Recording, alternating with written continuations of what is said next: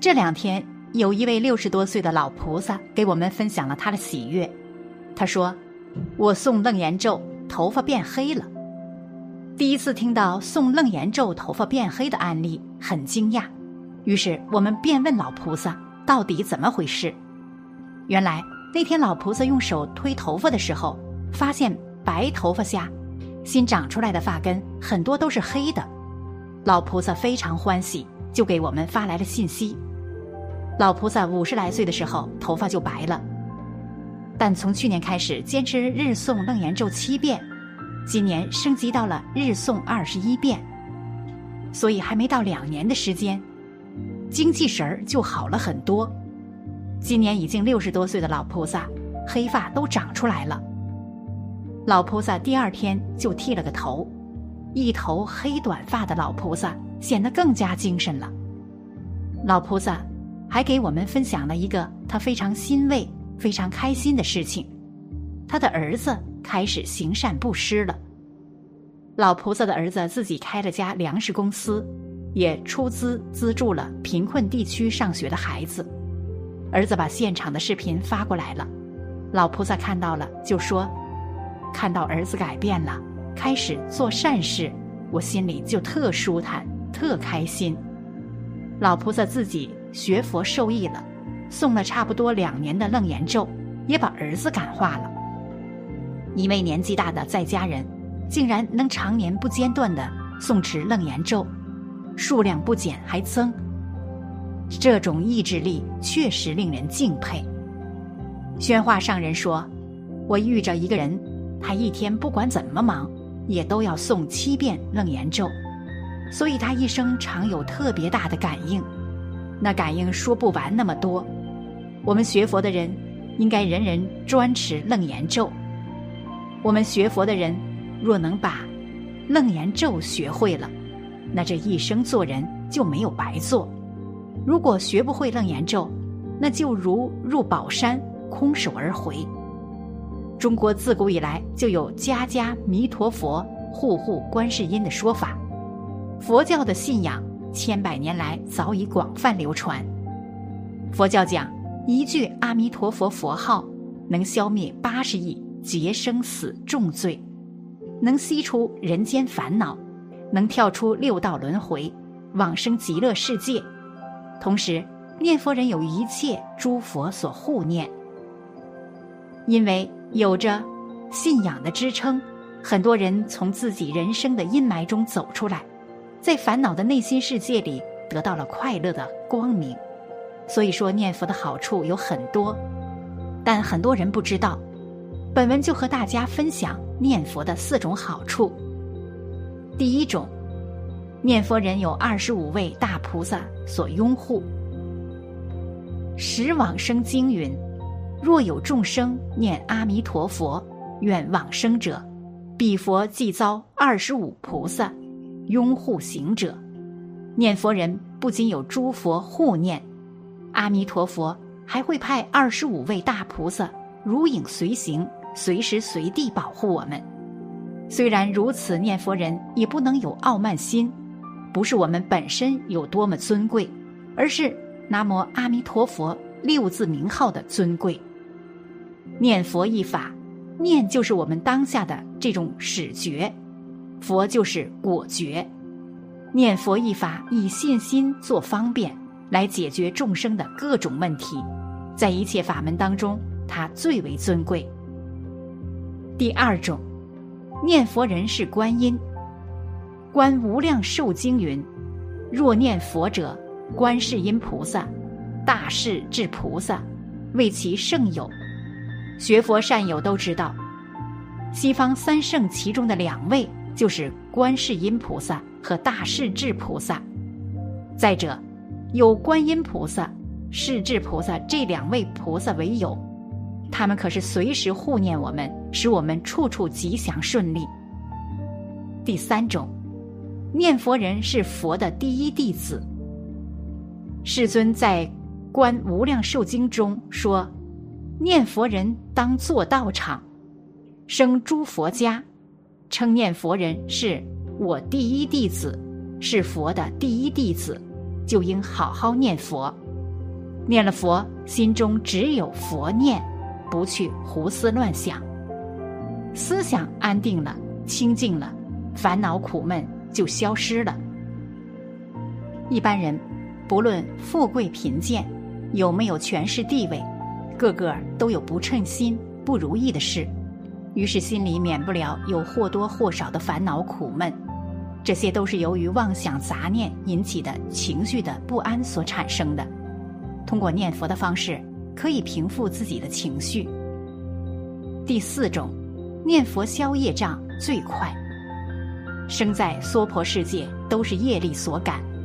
消业障最好最快的方法就是念阿弥陀佛。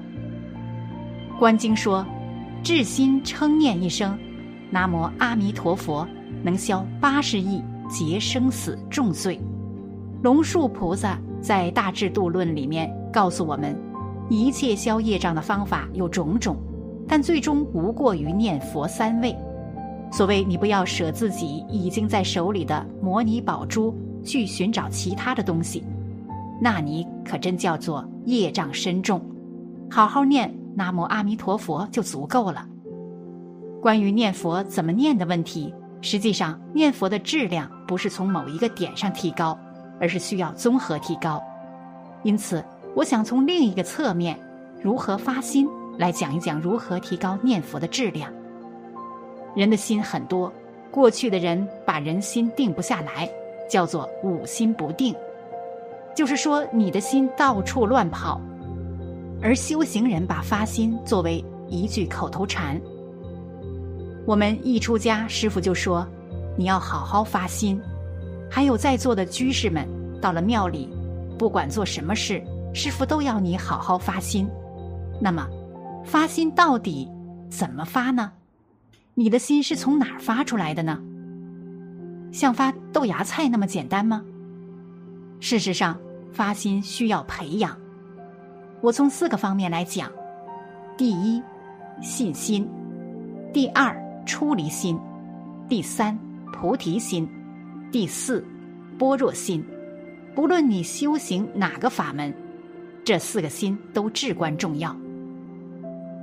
首先，你有没有自信心？常有居士来找我。我就跟他们讲，好好念佛，将来一定要往生，然后回来给我打个电话。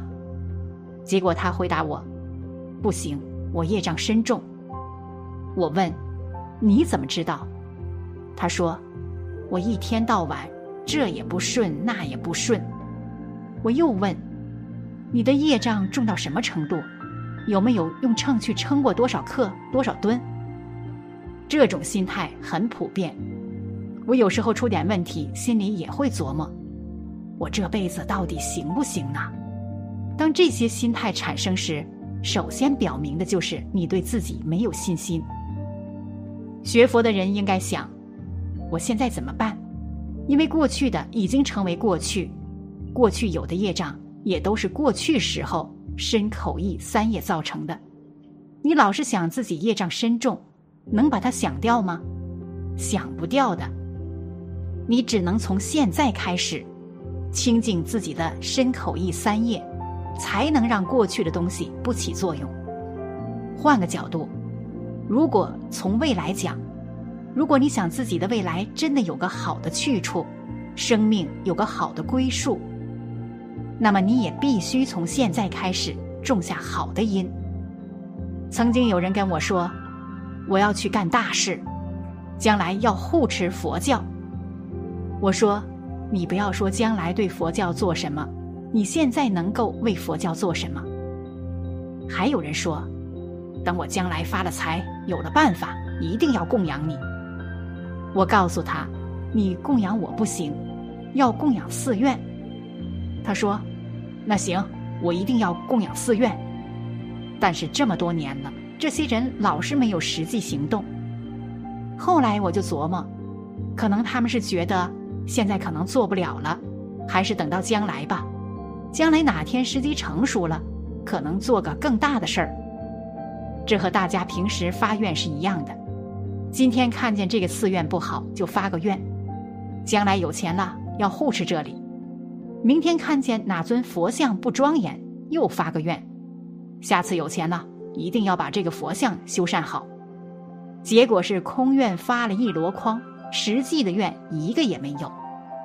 愿不能乱发，一定要根据自身的现状认真想好，不要总是说：“师傅，等我赚了钱再来供养你。”我对你唯一的希望就是现在回去清清白白的做个好人，能够好好的干点正事儿。如果有人听我讲了以后，临走前能说：“师傅，你讲的很好。”我回去要明明白白做个好人，我是真高兴的。所以，我们不要寄希望于未来，也不要老是惦记过去。佛法讲重在当下，而讲到当下，首先就是对自己要有信心。今天我们学佛修行净土法门，你内心的底气足不足？信心升起来没有？这一关过的了。你念佛的质量就上进了一步，因此，不管是念佛还是做其他的，你都会一步一个脚印，不指望将来怎么样，而结果是自然的。而楞严咒是真心自信发出的，具备一切。会诵楞严咒的人是无比富足的人，所求都会满愿。好了，本期的视频就为大家分享到这里。感谢您的观看。